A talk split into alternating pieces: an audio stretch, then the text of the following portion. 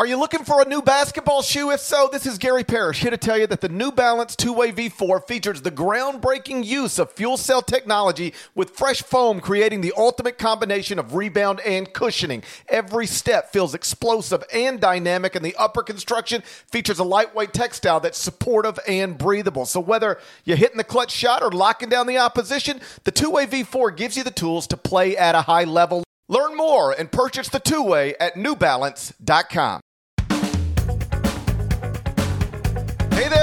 Gary Parrish. It's Sunday, February 7, 2021. Welcome back to the CBS Sports Eye on College Basketball podcast, where we sometimes discuss Campbell fighting, dodo birds, and leaky black. Matt Norlander is here with me. And Deadleg, I believe this morning I did something I've never done since I started ranking 26 college basketball teams each morning of every season many years ago like an idiot. Specifically, I submitted the top 25 and one in Kansas for the first time was not included. So it's a historic day. We are recording this on Sunday afternoon before the Super Bowl. So there's no way to know at this moment whether the Jayhawks will be in Monday's updated Associated Press top 25 poll. But after looking at it, I swear to God I did, from every angle, I can tell you that I don't think they should be. And if they're not, Kansas will suddenly be an unranked team for the first time since February 1st, 2009. Norlander, do you agree or disagree that Kansas should not be ranked any longer and that the Jayhawks streak of 231 consecutive weeks in the AP poll should come to an end on Monday? I do agree that that streak should end. How about trivia time Redux? Oh, no. Did this so on HQ quick. yesterday. Let's see if you can remember the number. So Kansas' streak is going to end. If anyone's getting to this podcast at some point, like Monday afternoon, maybe this is going to be tossed out there, so this isn't going to be such a surprise. But if you're listening on Sunday and you did not watch HQ, you might not be aware of this. What's the team that's now going to take over having the most consecutive weeks ranked in the poll? You know this because I mentioned it. What's the team? Gonzaga, final answer. Correct. How many weeks, though? 90. Correct. 90 straight weeks just to get a sense of the gap between teams and between oh, just the streak in general. 230 plus for Kansas. A huge gap. And Duke at one point also held a, a pretty wild streak like this as well. A huge gap. And then you get to Gonzaga. And how about, let's go even further. Who's the third team? The third team. Mhm. So we know we know it cannot be Kentucky and it cannot be Duke. I'll give you a hint. cannot- I'll give you a small hint. The third team is at 34 straight weeks. It will be 35 on Monday. So the streak began in 2019. Okay. I think I can get this. It is not them. It's not them. It's not. The streak began in 2019. Mm-hmm. I think I can get this. I think you can too. Houston Cougars. Incorrect. They are Damn 21 straight weeks when the polls refresh. Um, here is your top. It's actually what's interesting is I was Villanova. Eh, Villanova? correct. Yes. Okay. Uh, all right. So the the five active as of us recording this podcast is Kansas at 231. That's going to end. Gonzaga is going to go from 89 to 90. They're going to be number one. Villanova will go from 34 to 35. Uh, there's no way it will drop out. We think Villanova is going to be Georgetown as we record this podcast. Even if it doesn't, Villanova is not falling out of the poll. Baylor will go from 31 to 32 weeks when the polls refresh. And then Houston is actually tied with the Iowa Hawkeyes, who we'll get to in a little bit. Uh, I guess Iowa's going to stay ranked, but if you wanted to not rank the Hawkeyes, I think you're completely justifying that. But we'll we'll hold off on the Hawkeyes for now. But just to get a sense, talking KU here, 231 to 89 is the difference between Gonzaga and Kansas. Yes, I would put um, I would knock the Jayhawks out of this. What's funny is so Saturday night games are you know winding down, and I'm writing a, a Carolina Duke column. it was just funny, man. Like you just start texting me.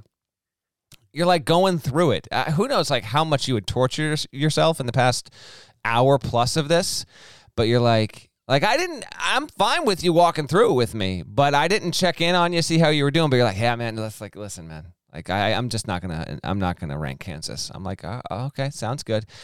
And then you did some more justifying of it. I was like, yeah, no, understandable. You're like, I, I just spend way too much looking at this. I'm like, yeah, no, I, I, I agree. You, d- you do. So I am not surprised. I internally, I wondered if we were going to lead on this because if you had picked something else, I was going to swerve that car off the road and make you talk about Kansas first. This is where we have to start because it's notable to fall out of the rankings, but also because just let the people know just how how long you actually like agonized over this on Saturday. Well, I didn't hit you with it to like, you know, inform you like, hey, uh, before you see it, I wanted to let you know. it wasn't one of those, like, or or even like, hey, uh, because you care at all. It, it was because um, we had just been on HQ together, right? And I was asked so is Kansas at risk of missing the NCAA tournament? I was like, absolutely not. I said, what people don't understand, and then I just went through the whole resume. Like the resume's not that bad. Kentucky's bad. North Carolina might be bad. Duke might be bad. Kansas is in the NCAA tournament and no problem, and in, in real, really no jeopardy of missing it. And it's not obvious to me that they have to drop out of the AP poll on Monday because yes, they've got an unusual record for Kansas, but if you're trying to put together a list of the best 25 teams in the country, they're still like right there. So I was ranting on HQ about how Kansas isn't nearly as bad as people, some people seem to suggest.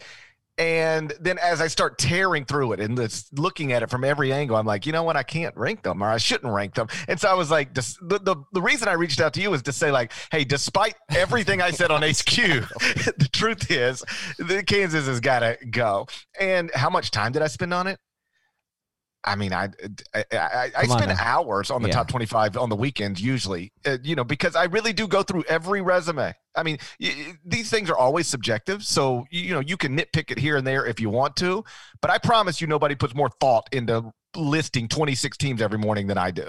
And so, as I'm going through it, one of the things I get to that is a hang up with me is that, you know, well, well first off, they're like, you know, they're they, they, haven't beaten a good team in nearly a month. They're two and six in their past eight games, with the the only wins coming against TCU and Kansas State. Now, on the other hand, uh, you know all seven losses they have so far are quadrant one losses. All seven losses are likely to likely NCAA tournament teams. Six of the seven losses are away from home. Two of the losses are to, to, to Gonzaga and Baylor. You know, two teams that are combined thirty-five and zero. So th- there's nothing bad there, but it is true that they haven't been a good team in nearly a month, and they are six and seven in the first two quadrants. And the truth is, when I started looking at this team, this team, this team, there's nobody else in the top 25 and one that's under 500 in the first two quadrants. So the losses aren't embarrassing unless you want to say losing at home to Texas by 25 is embarrassing. And, you know, the past two losses at Tennessee and at West Virginia have come by an average of 15 and a half points. There's some lopsided margins, but like they're all quadrant one losses. But, you know, again, haven't beaten a good team in nearly a month. Um, six and seven in the first two quadrants. I dropped Kansas out. They're not too far out, but they are out. And I do think that they should be out of the AP poll as well. How about this? So in Q1 right now, Kansas is three and seven, and the only team that's around it in the net, it's 27th in the net as we talk here. Now there are teams that are sub 500 in, in, in quad one outcomes. Texas four and five, Oklahoma four and five. I think those are the highest rated. Oh, lot, lots of those, by the way. I mean, as somebody who looks at this every yeah, day, yeah. being under 500 in quad one is not abnormal. Right. Being under 500 in the first two quadrants, th- that that's about where the cutoff is, you know, for 20 for top 25, top 30 range. But how about this? Kansas in Q1, 3 3 and 7, quad 2 3 and 0, quad 3 1 and 0, quad 4 4 and 0. Blank team also 3 and 7 in quad 1, 2 and 1 quad 2, 2 and 0 quad 3 and 0 quad 4 games Kansas has 4. Do you know what team that is? No. Penn State. Penn State and Kansas have the same quad one record, and they're separated by two spots in the net as we talk here. Penn State got uh, a necessary win over Maryland. Penn State's played like a top three schedule in the country, so that's why it's still uh, respectable, even though it's sub 500 overall there. So, yeah, drop them out. The losses are all good. The losses have to matter when you've lost seven games to this point.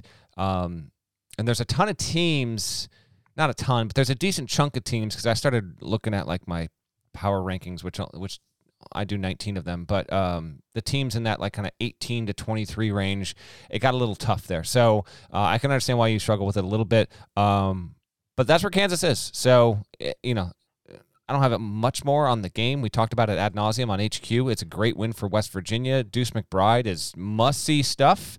Like I think he's going to be one of the most irresistible players in the NCAA tournament, and we'll give West Virginia a chance at, at making a really deep run there. Kansas still has plenty to figure out, and it might be just a five or six seed that that can hit its stride. I wouldn't doubt that uh, big picture, but it doesn't deserve to be ranked right now, and it's ju- it's played itself out of uh, one, two, three line at this point. Um, it, it, can rally, I think, and get a four if it get a, if it gets a lot of wins going forward. But I, I think it's un- unrealistic uh, considering what this team is to expect them to to absolutely put together a mega winning streak and get get itself back up to the to the three line conversation. I think it's a four at best, and it will be in the unusual spot of um, of playing in something of an underdog role when we get to the tournament just to underline how not that far removed from anybody's national rankings Kansas should be, they're still 18th in Sagarin, 25th in BPI, 26th in KenPom, 27th in the net, 26th strength of record. So again, this is something I stressed on HQ. They're not bad. Throwing them in the same conversation with Michigan State Kentucky, Duke is unfair to them. They're un, they're bad relative to what they normally are, but they're still good relative to those other bad blue blood programs. And th- so the question becomes why? How? How did this happen? I don't think it's hard to figure out. They lost their two top players, both of whom are in the NBA, and they were enrolling one five-star freshman. He's not playing. Um, they only have one consensus top 50 prospect in the starting lineup no projected first round picks on the roster. I mean, again, this isn't hard to figure out. It's just that's the team. That team that was going to be the number one overall seed in the NCAA tournament last season, top two players gone, five star freshmen not playing. Uh, you you you don't have NBA talent, and you don't even have heralded high school prospects relative to what you normally have on the roster. Combine that with the fact that Baylor is operating at a high level. Shaka's got his best team ever at Texas. Chris Beard is Chris Beard. Lon Kruger is Lon Kruger. Bob Huggins is Bob Huggins. Here we are. Uh, agreed, agreed with you. And we'll uh, Big Twelve, by the way, has got you know seven tournament level teams now, and uh, we'll get to uh, we'll get to that in just a second. But yeah, at this point, uh, you know, Kansas was expected to lose the game and it lost. And with the roster that it has, it needs you know it it, it needs Ochai Agbaji Christian Braun, David McCormack to play at consistently high levels because it's just not a deep team as well. And so uh, and so here we are. Just adds to the uh, the unusualness of the season with so many big time programs playing below their uh, their expectations. Next up for Kansas, Oklahoma State on Monday night. So big game, and really you got to win this one. Like I can start being dismissive of your road losses to good teams. You take care of business here. Oklahoma State Monday night inside Allen Fieldhouse. Then after that, it eases up. Home game against Iowa State at Iowa State then at Kansas State on February 16th, then Texas Tech at home on February 20th. So here's the good news if you're a Kansas fan. It's been a rough stretch, the roughest stretch of Bill Self's career at KU, but you're going to be favored, should be favored to win the next five games. And then the Jayhawks close at Texas and with a home game against Baylor. Let's move on. Texas and Alabama both lost as road favorites this weekend. We're going to get into both of those games next, both of those situations next. But first, check this out. The all new Hyundai 2024 Santa Fe is equipped with everything you need to break free from the dull work week and embark on an adventurous weekend with your family. The Hyundai Santa Fe's features like available H-Track all-wheel drive, standard third row seating, available dual wireless charging pads. You've got the H-Track all-wheel drive so you can take on those dirt trails and kick up some mud, or the third row seating gets your whole family in to experience the thrill together. The dual wireless charging pads make sure that no one gets stuck in the great outdoors with a dead cell phone. Think about those adventurous activities you can do. Like me, taking a ski trip up with the family, maybe going on a camping expedition, anything and everything. Learn more about the all new Hyundai Santa Fe at HyundaiUSA.com. Call 562 314 4603 for complete details. Knowing how to speak and understand a new language can be an invaluable tool when traveling, meeting new friends, or just even to master a new skill. But it's not always simple when you're bogged down by textbooks and structure classes. That's why so many people trust Rosetta Stone. Rosetta Stone is the most trusted language learning program, available on desktop or as an app. It truly immerses you in the language you want to learn, like Spanish, French, Italian, Chinese, and more. You won't just be studying English translations. The Rosetta Stone intuitive process helps you pick up a language naturally, first with words, then phrases, then sentences. Don't put off learning that language. There's no better time than right now to get started. For a very limited time, listeners can get Rosetta Stone's lifetime membership for 50% off. Visit rosettastone.com slash rs10. That's 50% off unlimited access to 25 language courses for the rest of your life. Redeem your 50% off at rosettastone.com slash rs10 today.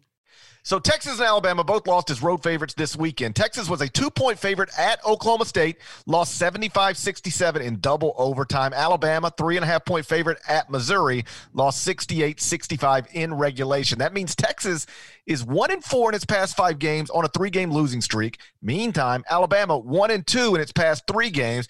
Norlander, you concerned about either, or is this just a whatever? Every loss you just referenced is to a likely NCAA tournament team, not a big deal.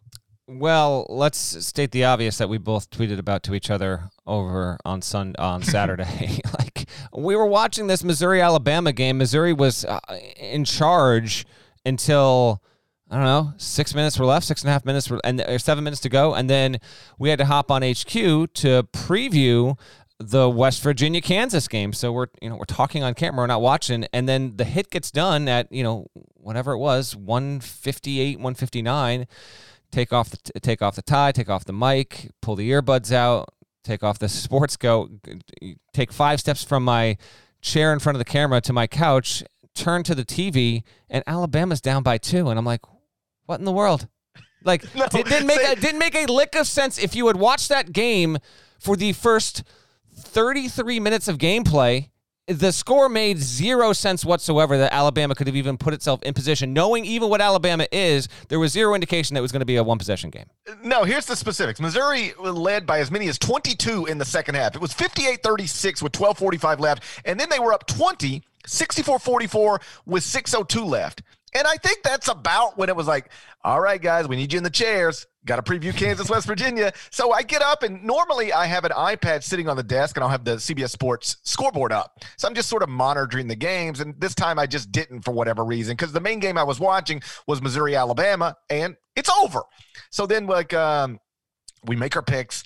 We uh, same thing, mic off, earbud off, shirt off, the whole deal. Back into the office, and I'm like, "What the f is happening here?" Because suddenly Alabama has gone on a 22, a, a 21 to two run. Again, Missouri's up uh, 20 with 6:02 left.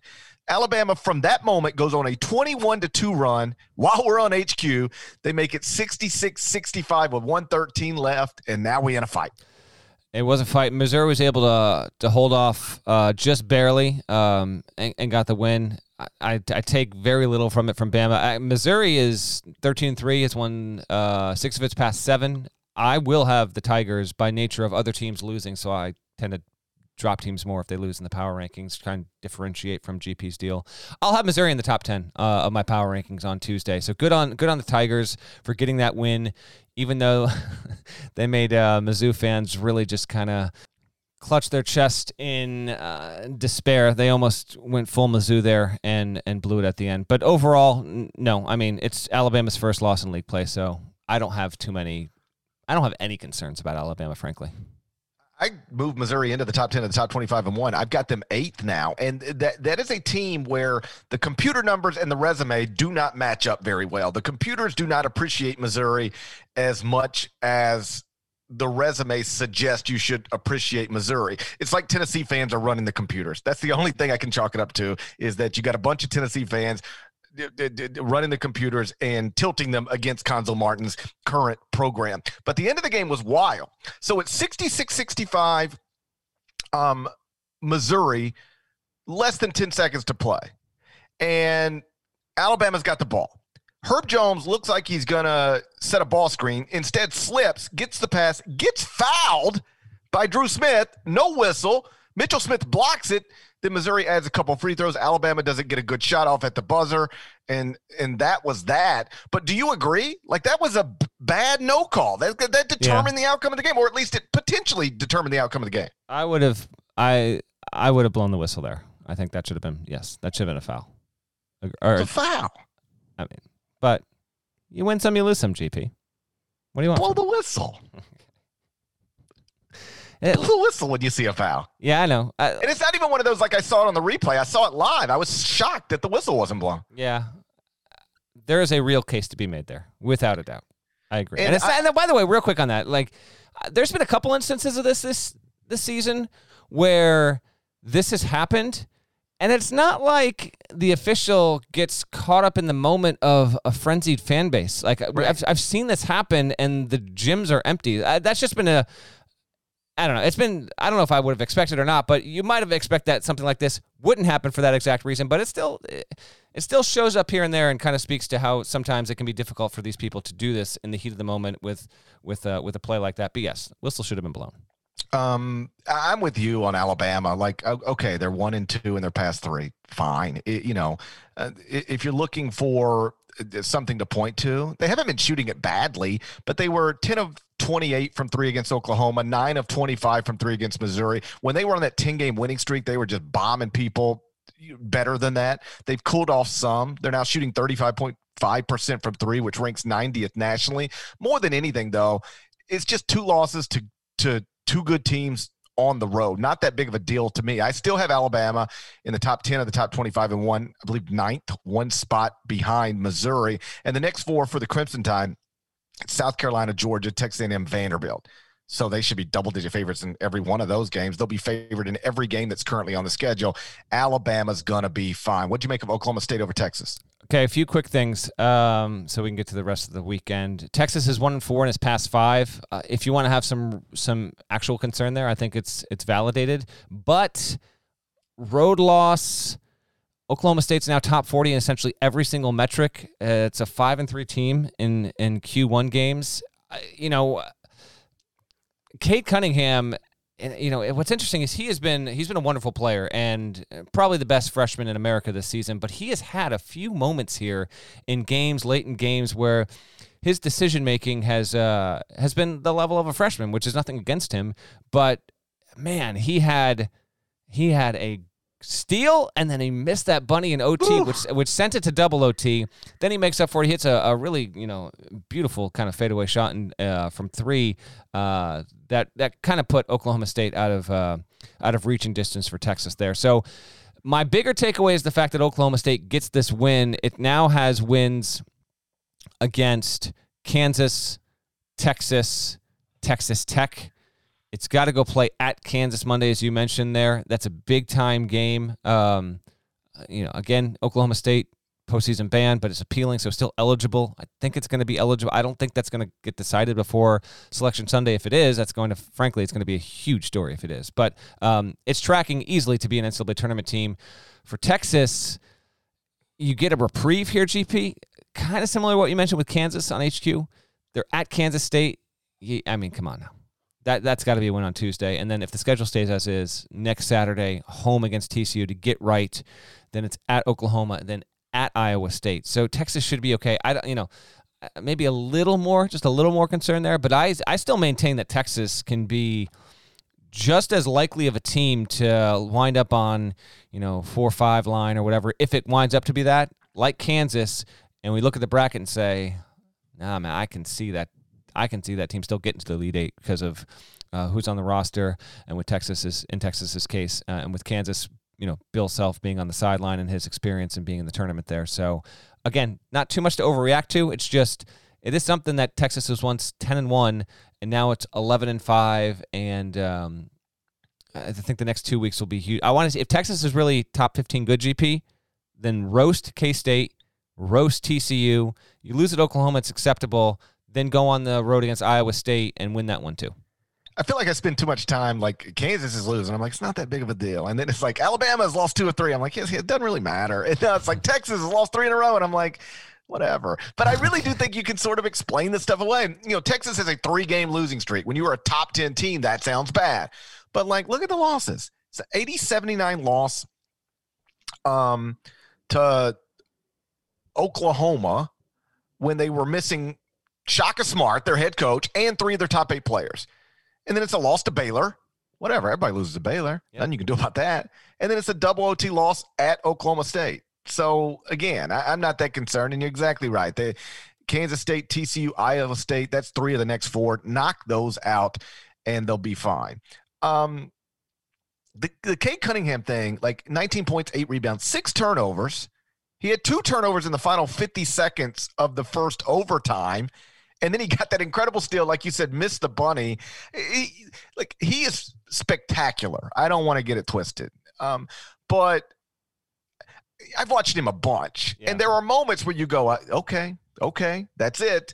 But he does not completely overwhelm people. I agree. The the way that you would like a consensus number one pick to do game in and game out. Like if you remember, and it's it's unfair to compare people to Kevin Durant at Texas because that was a, a, a right. thing. It is unfair because they're not close.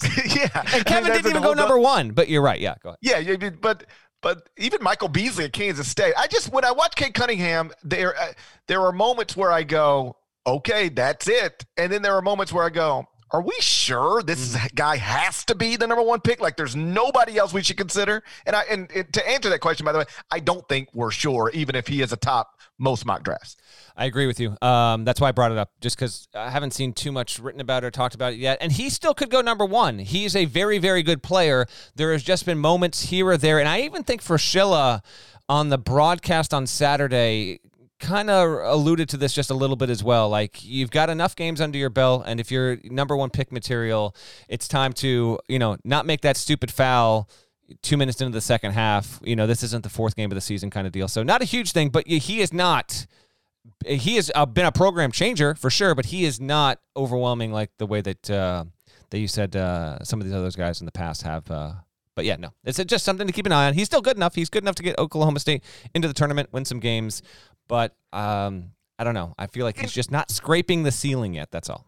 It and isn't it? You mentioned the appeal, and that that isn't going to be a big. Isn't it in the in the NCAA's best interest just to wait, just to wait? Of course it is. I mean, of course, like you've got an NCAA tournament that's about to not have Kentucky, yeah, about to not, not maybe not have Duke, maybe not have North Carolina, maybe not have Michigan State. Like do you want to kick Cade Cunningham out too? Like at this point, you need all the draws you can get. He's a draw. Mm-hmm. If I were, if I had any pull in the NCAA, I'd just be like, listen, if we're going to deny their appeal or we're going to grant their appeal, whatever we're going to do, let's just do it in April. You know, we don't have there's nobody that is going to make us do this before selection Sunday except for us. So let's not make ourselves do that. This is where Oklahoma State lucks out on being Oklahoma State because if the situation was with any of these other schools, let's say uh, Arizona wasn't on a self imposed postseason ban, or it was Kansas uh, or, or some other big school and they were in the same exact spot, and the NCAA wasn't. I mean, the uh, the outcry over the NCAA dragging its feet on this case would be enormous.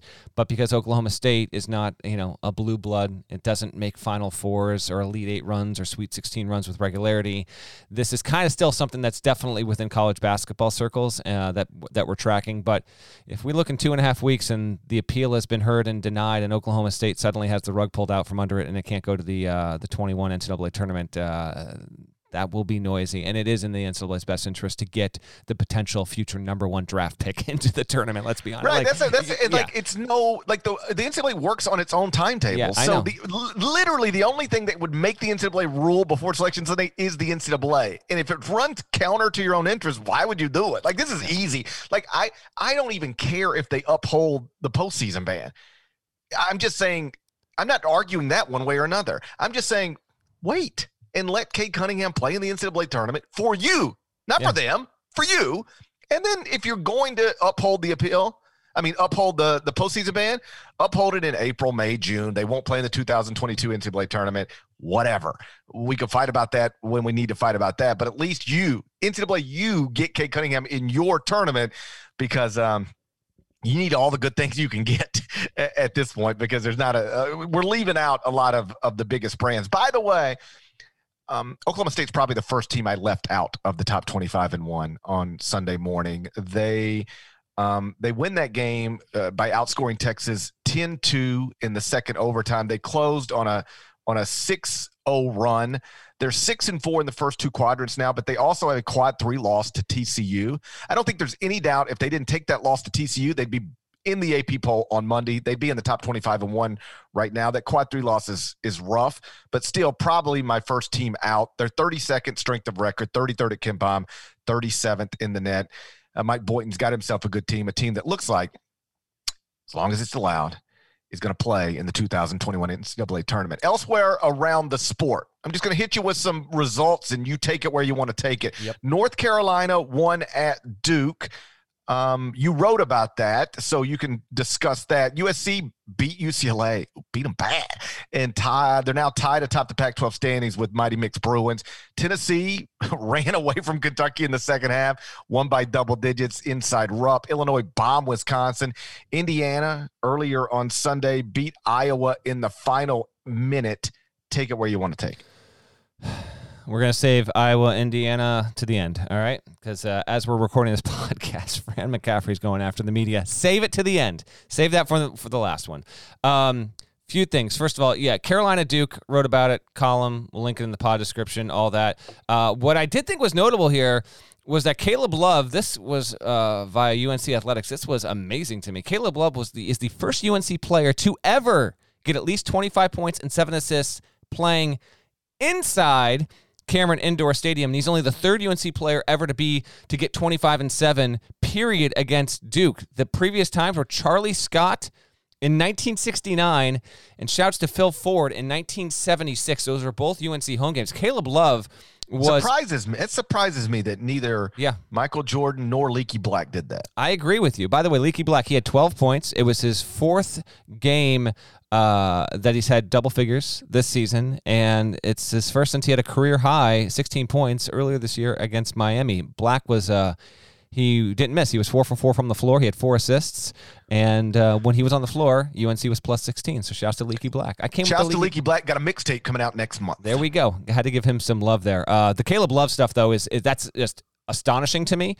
And he is the third Carolina freshman to have at least 20 and 5 against Duke ever. Um, Walter Davis in 74 did it. And then Joseph Forte, one of my 20 favorite college players of all time, at 24 and 5 against Duke in 2000. You remember Joe Forte?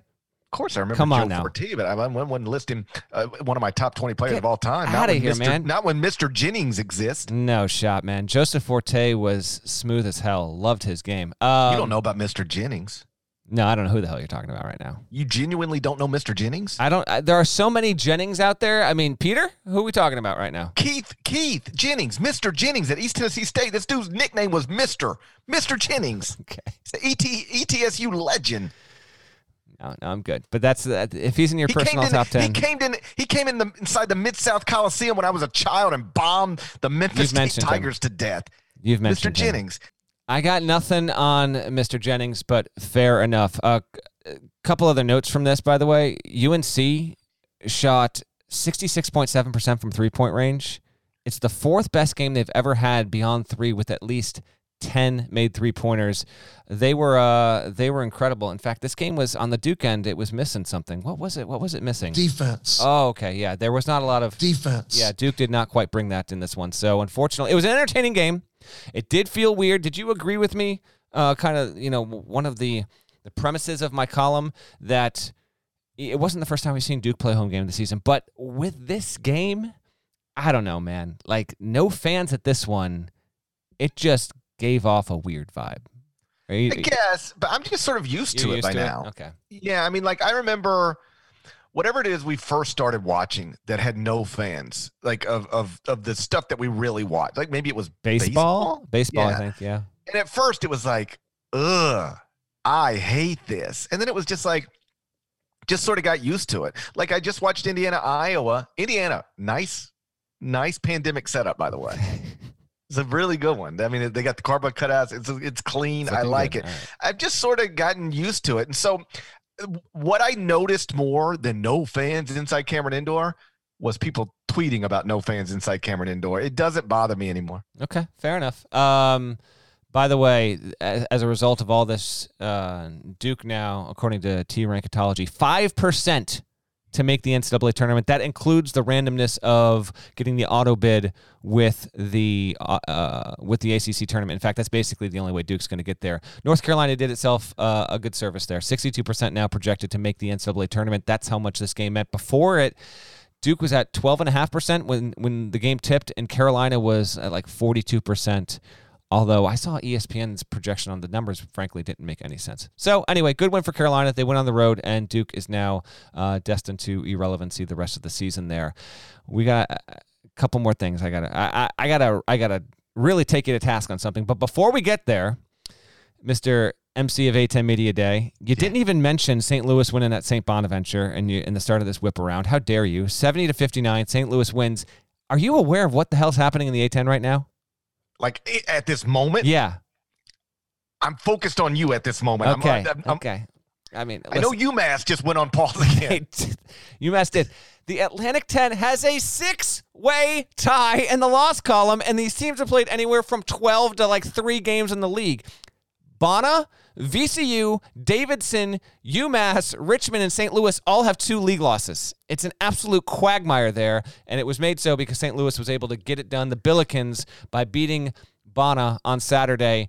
Uh, Just keep an eye on it. The A10, I don't know how many bids it's going to get, but it really might be the most interesting conference race as we head to the back end of February.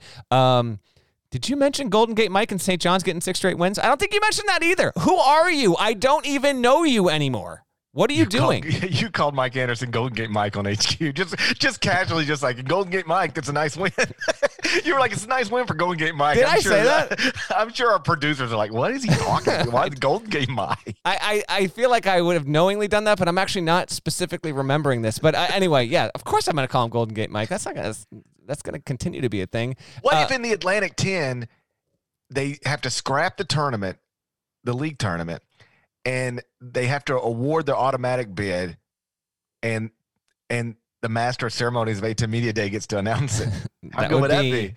That would be incredible. Actually, What would I do? is now the scenario I'm rooting for. Would I be loyal to the Wojnarowskis and go with St. Bonaventure? Or would I put on my Billiken belt Yeah. and go with St. Louis? It's a tough spot. You know, yeah, that's uh, that's a tough one there, but we'll have to wait and see on it. By the way, St. John's 65th in the net. I think I'd have them in today. Six straight wins. They're looking good. So I wanted to I wanted to note that as well. A couple of teams that did themselves good by winning potential bubble teams that got home wins. Georgia Tech came from down 17 to beat Notre Dame, keeps its season in decent standing. Colorado did itself uh, a solid by winning close over Arizona. Okay, before we get to Iowa, Indiana, there's one more game I have to get to with you. USC 66, Ooh, UCLA 48. My God. Ethan Anderson came off the bench, got 19 points. Evan Mobley was 9 9, four blocks. Ooh. Got ugly. You're getting pretty damn close to having to atone, okay? Because eh. nah, on the Friday podcast, I know. disrespectful. You were ready to rename USC's court after Mick Joseph Cronin. I don't know if Joseph's his middle name. And Nelwood. Um, It was going to be Mick then the. Bruins lose by 18. Is It was any tough. line too little? That's my question. There's no. Not when it comes to UCLA. No lines too little. So here's the situation. You did it to yourself, and that's what really hurts. If UCLA can't get it done later this season on its home floor against USC, Mick Cronin and his family are going to have to sit idly by as this podcast renames the floor inside UCLA's own building Andy and Amanda Enfield and Nell Wooden Court. Hashtag Nell can stay. I don't I I don't know. You're talking about the reigning Pac-12 coach of the year here. Andy Do- and Amanda Enfield and I- Nell I do, Wooden I do Court. love the Enfields. Remember when Amanda Enfield became like the biggest star of the NCAA tournament? 2013. I was there. Where was that? I was Philadelphia. I was in Philadelphia. I was there. I witnessed Dunk City. You witnessed Dunk City, and we, he has mentioned the story on the podcast before. He might not remember. I certainly do. We talked about it maybe one, two years ago. Paris didn't even want to go to that. He got sent to it on a whim at the last minute. The actually No, that the. Philly pod wasn't even that enticing on its surface, and then it produces, frankly, one of the five best NCAA tournament stories of the past 15 years when the 15 seed Dunk City goes to the Sweet 16. No, here's exactly what happened. I'll give you the quick version. It was a Friday Sunday pod, and uh, anybody who listens to this podcast knows I would, under normal circumstances, never remember something like that. I wouldn't even remember where I was, but I remember Amanda, and I remember being in Philadelphia. And the only reason I, I, I remember it being a Friday Sunday, and the only reason I remember that is because I looked at all the sites. I could go anywhere I wanted to go. And Friday, Sunday sites mean I can only miss one day of radio as opposed to two days of radio. And there was direct flights to Philly, back and forth to Memphis. And there weren't direct flights everywhere. So I said, okay, I got a direct flight to Philly.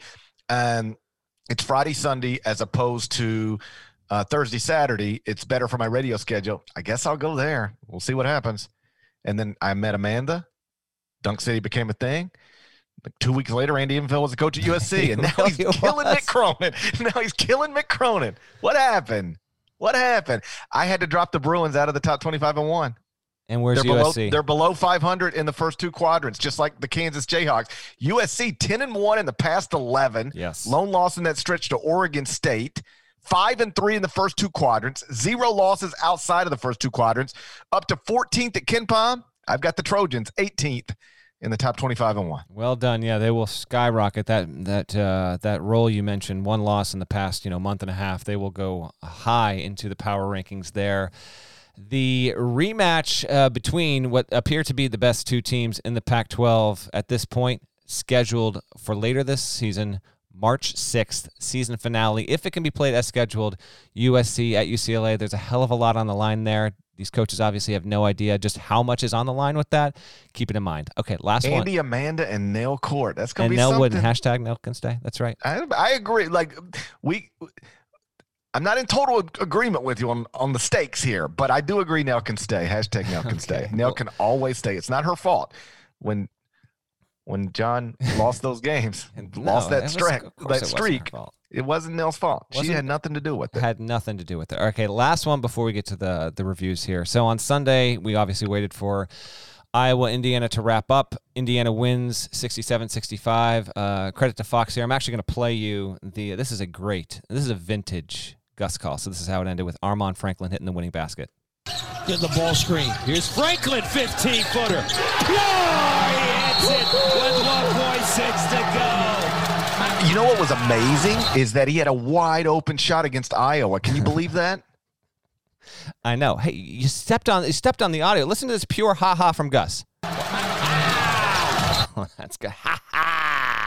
Love a great ha ha from Gus. He did have a wide open shot against Iowa. So, a couple things we got to touch on here, GP. First of all, Iowa one and four, fan base furious. Uh, fan base also not shocked to learn that Iowa is fading in February here, and uh, it's gone from twelve and two to now thirteen and six. And I know you haven't, well, at least I presume you haven't, because we podcasted within minutes of the game ending, figured out what you're going to do with with the Hawkeyes and the ranking situation. They're gone. They're out of the top ten. I know that. They They're out of the top Easily. ten. I can't keep you in the top ten. You- you- You're now three and five in quad one, six and six, just 500 in the first two quadrants, one and four in your past five, and you just lost a game when Indiana only shot 35.9 percent from the like Indiana didn't even shoot the ball well except for that last jumper, Not and you still lost. You still can't win, and they did. And I mean, they it was all right there. Like why Luka Garza is amazing in college, and like people question whether what he'll be in the NBA. They put him in a high ball screen and then got a wide open jumper. That's what happened. Yeah, no, listen. And, and by the way, Indiana gets the sweep over Iowa, which could prove to be humongous on Selection Sunday. Um, one Indiana fan tweeted, I tweeted something like, this is going to be huge. You got the win over Iowa, significant. And then an Indiana fan said, watch us go lose to Northwestern. The next, the They hate their they hate their own team. Oh, I love it when fan bases get to the point when they hate their okay team. Oh, like gosh. your team's not even that bad, but you hate it. Those are my favorite fan bases. Amazing. Maryland's like that every year. Maryland's been like that every year for as long as I can remember. Uh, you're right. Um, that's the next scheduled game at Northwestern on Wednesday. Obviously, a very nervous situation for IU. So all that happens. Um, Iowa. I mean, come on now. This was actually one of in one of Luka's worst games of the season. We talk about if like Luka's got Player of the Year wrapped up. He actually doesn't. Like if Baylor doesn't lose a game and Jared Butler continues to ball out and Iowa has the bottom fall out, like Luca's not a guarantee to win Player of the Year. Just going to put that out there. The other thing that has been going on as we've been podcasting here is okay. So a week ago. Like Fran McCaffery is a bit of a jerk on a post game Zoom after the lose against Illinois. And then a bunch of Iowa fans defend it because he was apparently being sarcastic with a reporter as a way of ribbing the Big Ten and the officials. Fair enough, but he was also actually asked about Jordan Bohannon not playing well, and he was a jerk there. Everyone ignored it. So then Mark Emmert who is a local reporter out of Iowa, by the way. Imagine like getting into this business. Your name's Mark Emmert, and then 25 years, 20 years later, like the person that's considered the absolute worst president in the history of the NCAA is, has your same exact name and takes your job. It's a little bit of a rough deal, you know? Not great.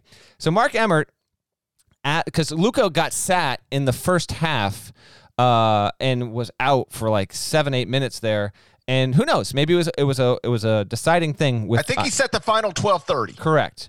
So he was asked by Mark Emmert about this, and then this is what I have not seen the audio or video. We've been podcasting this has happened, but it's relevant in the context of us recording right now, and I'm going to bring it up because, frankly, Fran can be uh, obviously um, persnickety, uh, to put it kindly. So he goes, "You know what?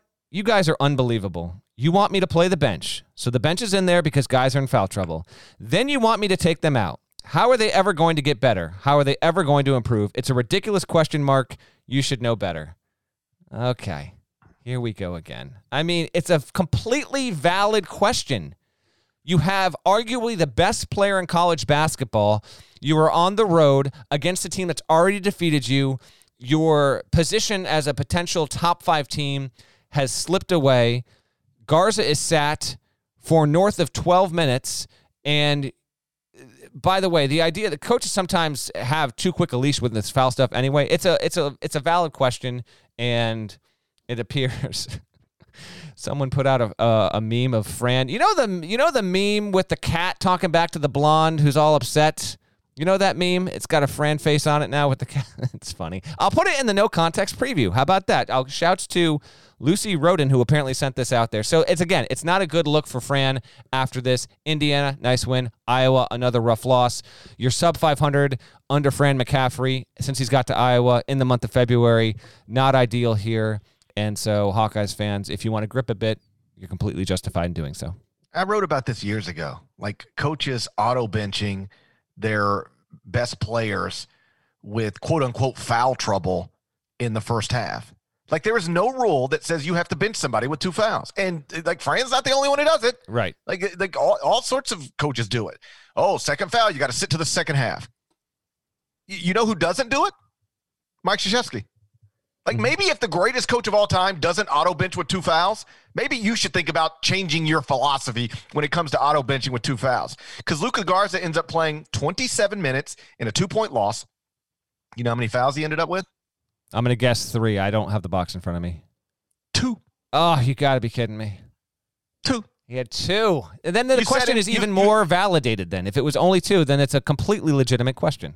You set him for half the first half, and you were down at the half, and he finished with two fouls. You messed up. It's not a dumb question.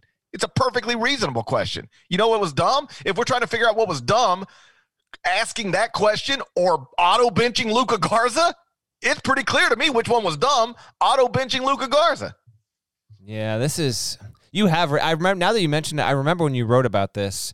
I feel like the sport's just been too slow to adapt here. Some coaches have been better about it. Um, but yes, this idea that you're benching it. I understand if, uh, particularly if you get to a third foul, like you really don't want to put your player in a position. I get all that, but you're almost um, cutting off your nose to spite your own face in those kind of situations. Particularly, again, the arguably the best player in the sport. You're on the road. This is a big game. You're trying to stop the bleeding with your recent losing streak or your skid, and then to do this, man, oh man, I you know that's uh that's a rough look for Fran. It's a rough look for Fran on two different levels. Rough look to sit him for twelve thirty in the first half, and then also a rough look to react that way.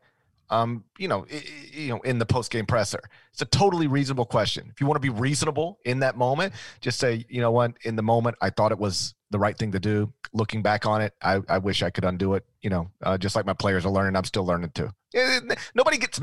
I mean, yes, fans will still be like, you should have not done that, but like just it's okay to admit maybe I didn't handle a situation wrong, right, correctly. It's okay to admit every once in a while, perhaps get with the benefit of hindsight, I should have done something differently. And for Fran to eh, not do it is unsurprising, but to then take a shot at a reporter, I, I guess also unsurprising, but also unbecoming. He should be better than that. Hopefully next time he will be.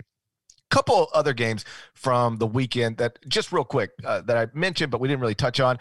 Uh, Tennessee beats Kentucky 82 71. I, I don't care about Kentucky. We'll leave them over here. What was interesting, Keon Johnson, 27 points, Jaden Springer, 23 points. Those two five star freshmen combined for 50. And we've talked about Tennessee multiple times. Like they, are number one in the country in defensive efficiency. Um, one of the reasons, you know, basically everybody thought they were going to win the SEC is because you're bringing back some really good pieces and you're adding those two five star one and done uh, freshmen. They had not been great this season, but boy, they were great against Kentucky. And if you're going to get not 50 combined from them, but if they're going to start popping off like that, uh, that's really encouraging if you're Rick Barnes because you know you can guard. Now, can you score? That's been the issue for Tennessee. Can you score? If those guys can start getting real buckets for you, like future NBA players, then maybe Tennessee actually does end up living up uh, to expectations. Kentucky was up 10 with 11.58 to go. And UT closed the game on a 34 13 run to win by 11. Wildcat shot 23.5% from three. They're now shooting 28, 29.8% from three on the season, which ranks 306 nationally. They're 5 and 12 overall, 4 and 6 in the SEC. They're now 80th in the net, 3 and 12 in the first two quadrants. And another notable result Illinois over Wisconsin.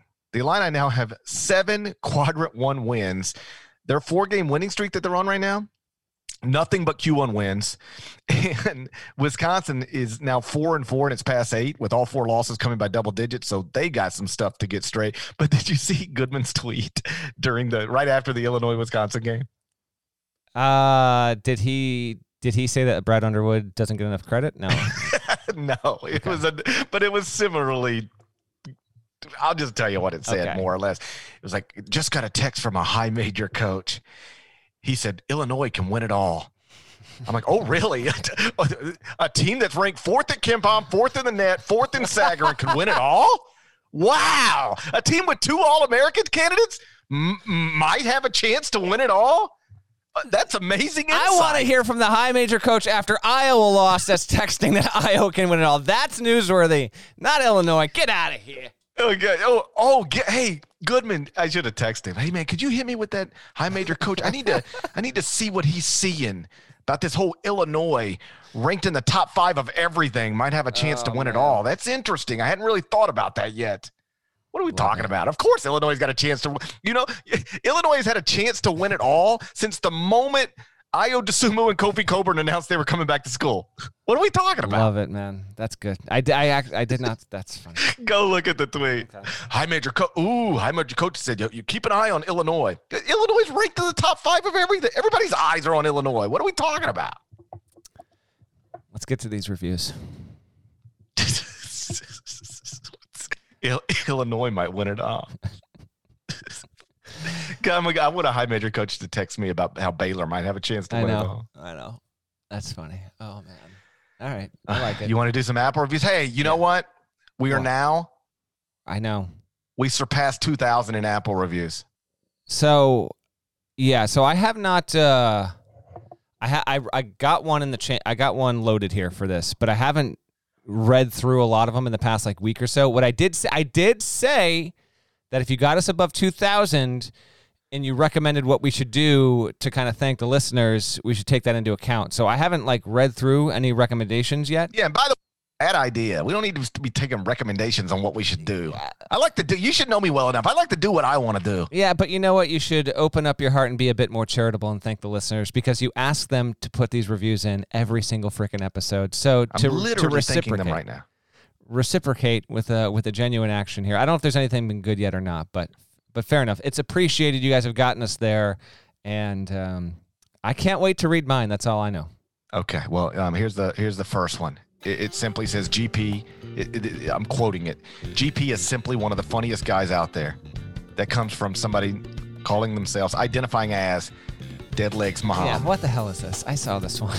Those are my favorite. When I say I want five stars and nice comments, I really want them just focused strictly on me, positively. Oh, they're so starting. That was my favorite one. That's definitely they're where I wanted to, to start. Okay, second Apple review. This one comes from anonymous bunch of letter, a bunch of numbers. They clearly don't want us to know who they are. But here's um here's what they wrote. Um, it's from JJ. When I moved to South Carolina right after graduating college, I attended Furman and Clemson basketball games to pass the time and try to make friends and knew I needed more college basketball in my life. I found the Eye on College Basketball podcast and gave it a spin. True story.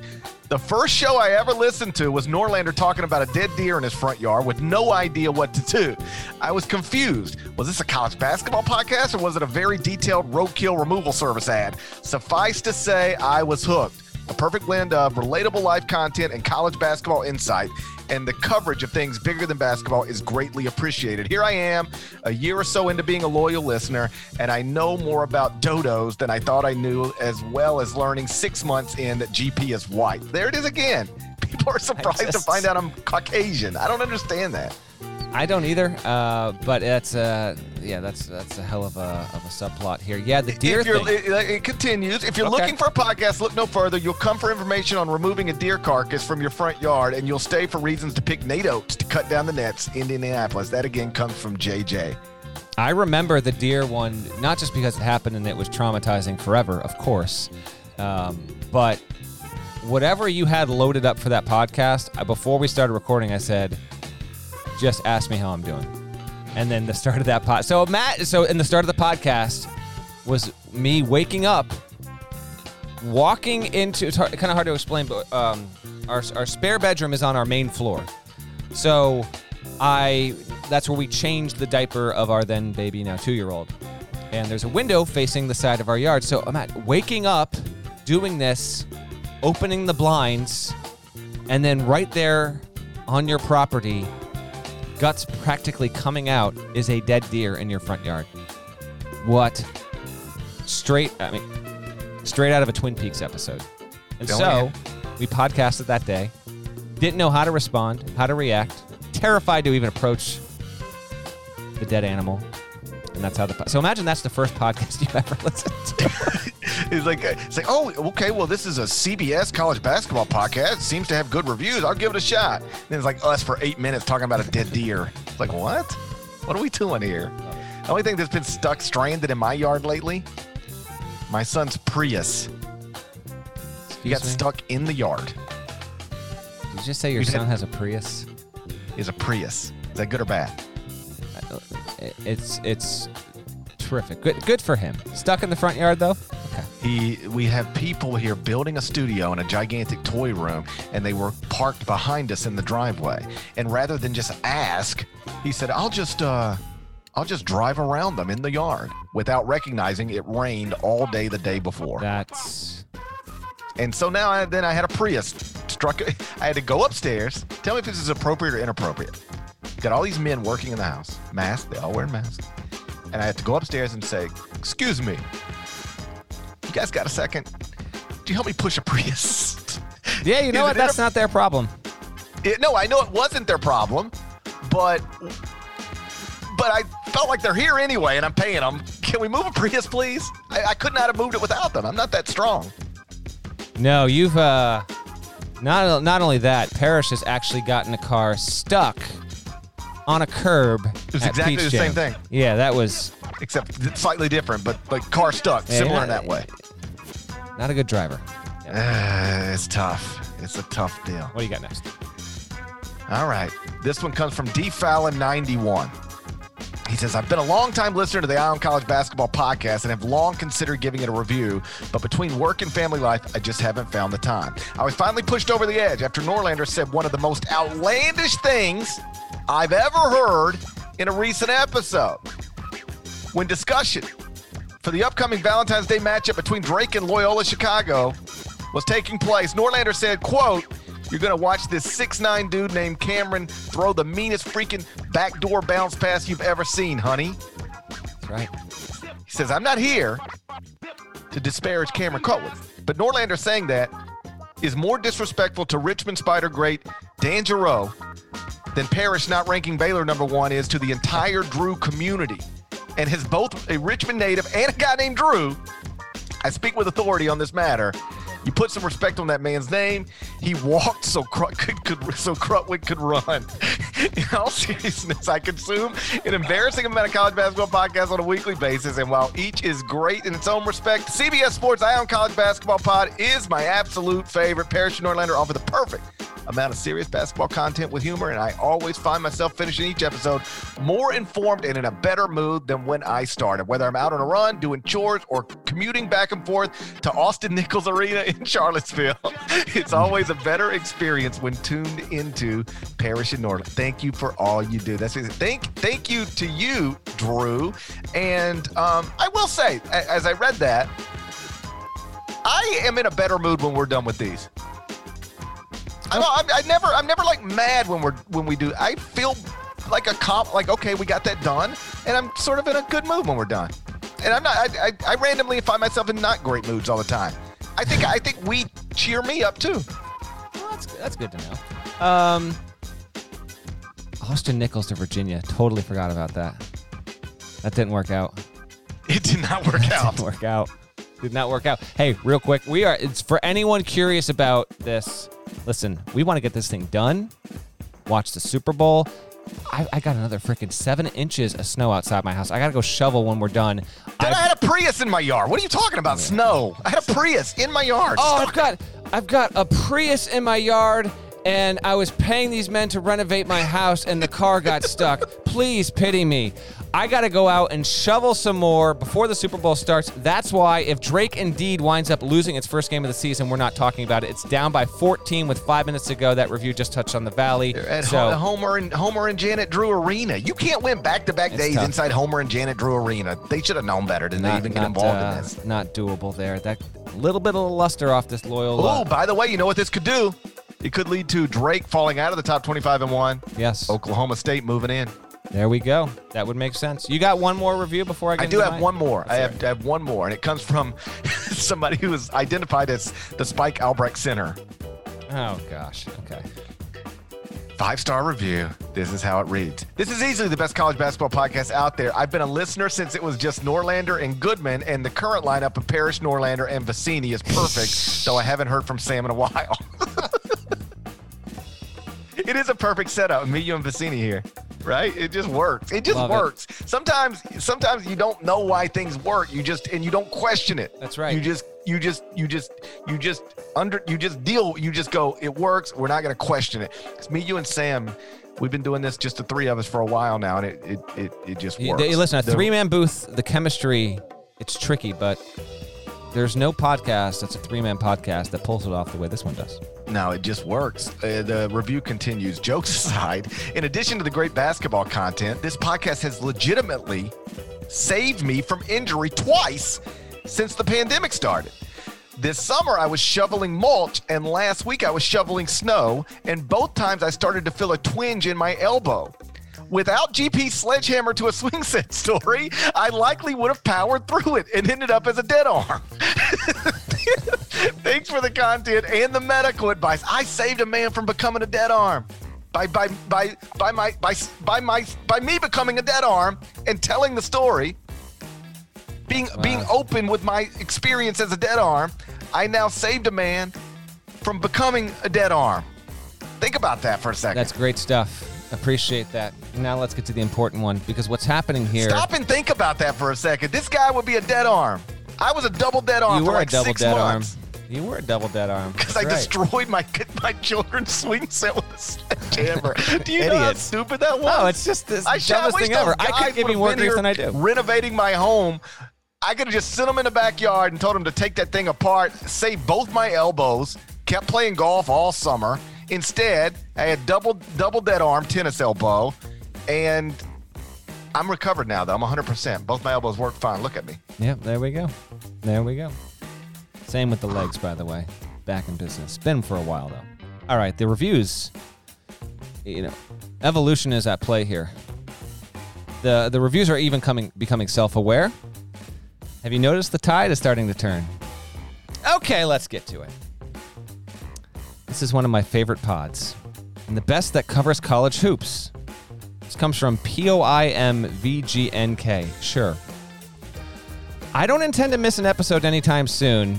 I've seen everyone talking about their experiences meeting Norlander, hmm. but I figured I would share my interaction with GP. Oh no. Yes, that's right. That's right. And this isn't the only one, but I'll just leave it for one this week. I was visiting family in Memphis a few years ago and stopped at the gas station to refuel and get a Drake's coffee cake. Can't find them here. I noticed GP at the end of the aisle and nervously went to say hi. We talked for a little bit, and he told me he had just finished the radio show. Everything was fine until Started from the Bottom by Drake started playing. GP went into a frenzy and started asking everyone inside if they knew that Drake was the first university to be named after a pop star. He then true. stole the coffee cake out of my hands, dashed out of the gas station, never to be seen again. A little odd, but I still love the pod, guys. Keep it up. And I knew this was going to happen. That's That not the only one. By the way, that's a true story. That really did happen. I believe it. I do believe that that actually happened there. There's, there's, listen, the encounters have expanded, and while I appreciate these stories, they're absolutely absurd. Imagine like, imagine wanting to get into a college basketball podcast. Super Bowl's done. March Madness is coming up. You've never been a podcast person before, but now it's now it's finally time. And you're like, all right, I want to check out the reviews first. All right, uh, well, you know, highly rated, more than 2,000 reviews. Let me see what people are saying about it. Why, why does everyone keep? Why does everyone keep running into the the guys on this pot? This guy's chain smoking without any pants on. What's going on? It's an absurd universe you've all created. We so highly appreciate it. We're at more than 2,000. We'll try and do something to recognize this. I can promise you this. Well, I can't promise you, but, I, but we've been told uh, if you're into this kind of thing uh, and you want to see Gary Parrish in the flesh and myself as well, I believe the pa- plan is that we are going to be doing this on video by the time we get to March here. So, unless something changes 11th hour, we're like the only podcast left that doesn't do this on video, but that is coming soon. So, if you'd like to watch, and it, uh, aside from just listening, I believe that option is going to be made available to you in the next month or so. My new studio will be built by then. It will. And and here's the other thing. You're not going to be able to do it like you're doing it right now. What do you mean? Sitting in the dark like a psycho. I You're like going to have to be able to be though. seen on camera. So you're going to have to get used to this. I'll turn the lights on when I need to turn the lights on. Okay. I mean, if you want, if you want to, if you want to do the vampire edition of the podcast and continue to do it like this, I'm sure you can make some Nah, moves. I'll, I'm gonna turn the lights on. I, I just I don't turn them on when I don't need to, but when I need to, I'm happy to do it. I, this is wild. Before we get out of here, I just got a text message from a high major coach. he says he thinks Gonzaga's got a shot to win the whole thing. Should I tweet that? Get the hell out of here. Shouts to Devan Downey. Shouts to Chester, South Carolina. Shouts to Terry MF and Teagle, legend. Shouts to Larnell. And thank you guys, sincerely. Thank you guys for listening to the Eye on College Basketball Podcast once again in the middle of the absolute dumbest pandemic of my lifetime. This one's something else, man. This one has been something else, Norlander. This one has been something else. I mean, I ain't never seen one like this. It's been it's been a this is next level pandemic stuff we dealing with. We're gonna get through it. You're talking to a half vaccinated man. I get my next shot Thursday. Come Thursday morning, I will be fully I'll be fully vaccinated. So we're gonna get through it, but it's been a hell of a deal. If you haven't subscribed to the podcast, please go subscribe anywhere you subscribe to podcasts, including Apple Podcasts. If you're a high major coach and you, you got any thoughts about one of the un, undeniably best teams in the country, maybe having a shot at winning the national title, please text me and we'll talk about it again on Wednesday morning. Till then, defense.